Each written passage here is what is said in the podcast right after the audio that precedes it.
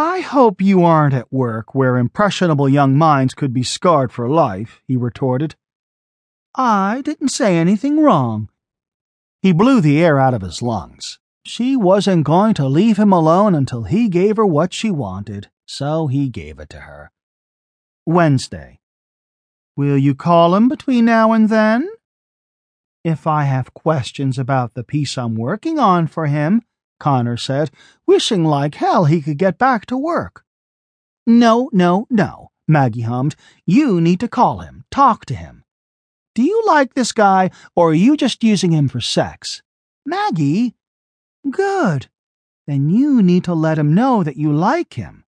You don't have to spend every day together. Lord knows, you'd try the patience of a saint if you did that.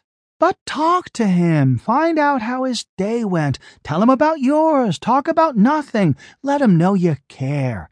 And on Wednesday, plan something special. Something that will show him that he's special to you. Maggie grew silent for a few seconds. Dan has everything. He doesn't need anything from me, Connor whispered. That's where you're wrong. Dan has money and can buy things, but only you can show him and give him part of yourself. That's what caring for someone and maybe even loving them means. I know it's hard for you, and from what I understand, it's hard for him too. Maggie, I. Don't try to bullshit me. I've known you too long, she scolded.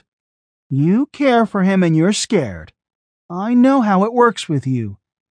But if you ever want a chance at happiness, if you ever want more than to spend your days working alone in your workshop, then you have to take a chance.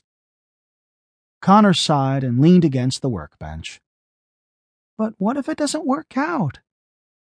What's the very worst that could happen?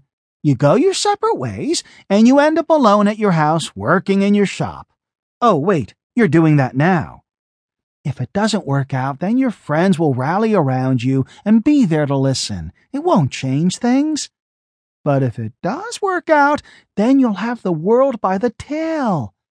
There'll be someone in the world who cares for you more than anything. You'll have someone to love, and you'll be loved. There's nothing greater than that. You're such a romantic, Connor said. Of course I am. Now that I finally have Ethan, I know there's someone for you. Granted, I figured I'd be married and have kids long before you found Mr. Right, but what the hell? Are you crying? Connor asked. No, she snapped and then sniffled. I'm not crying, but if you don't give this a try with him, I'll come over there and beat your butt. None of us get a bunch of chances at love, so you have to make the most of them. All right, Connor said, giving up. I'll call him and think of something special for Wednesday. Good, she said. I expect a report later in the week. Fat chance, he retorted. Did you call for anything else other than to pry into my love life? No, my work is done here. She chuckled and hung up. Connor put his phone down on the workbench and looked around. He tried to push away what Maggie had said, but it wouldn't budge. It simply kept playing in his head again and again. He picked up his phone again, left the workshop, and headed across the yard to the octagonal barn. Connor unlocked the door, stepped inside, and turned on the overhead lights. He looked over everything and a plan came to mind. He pulled his phone out of his pocket and found the number he wanted.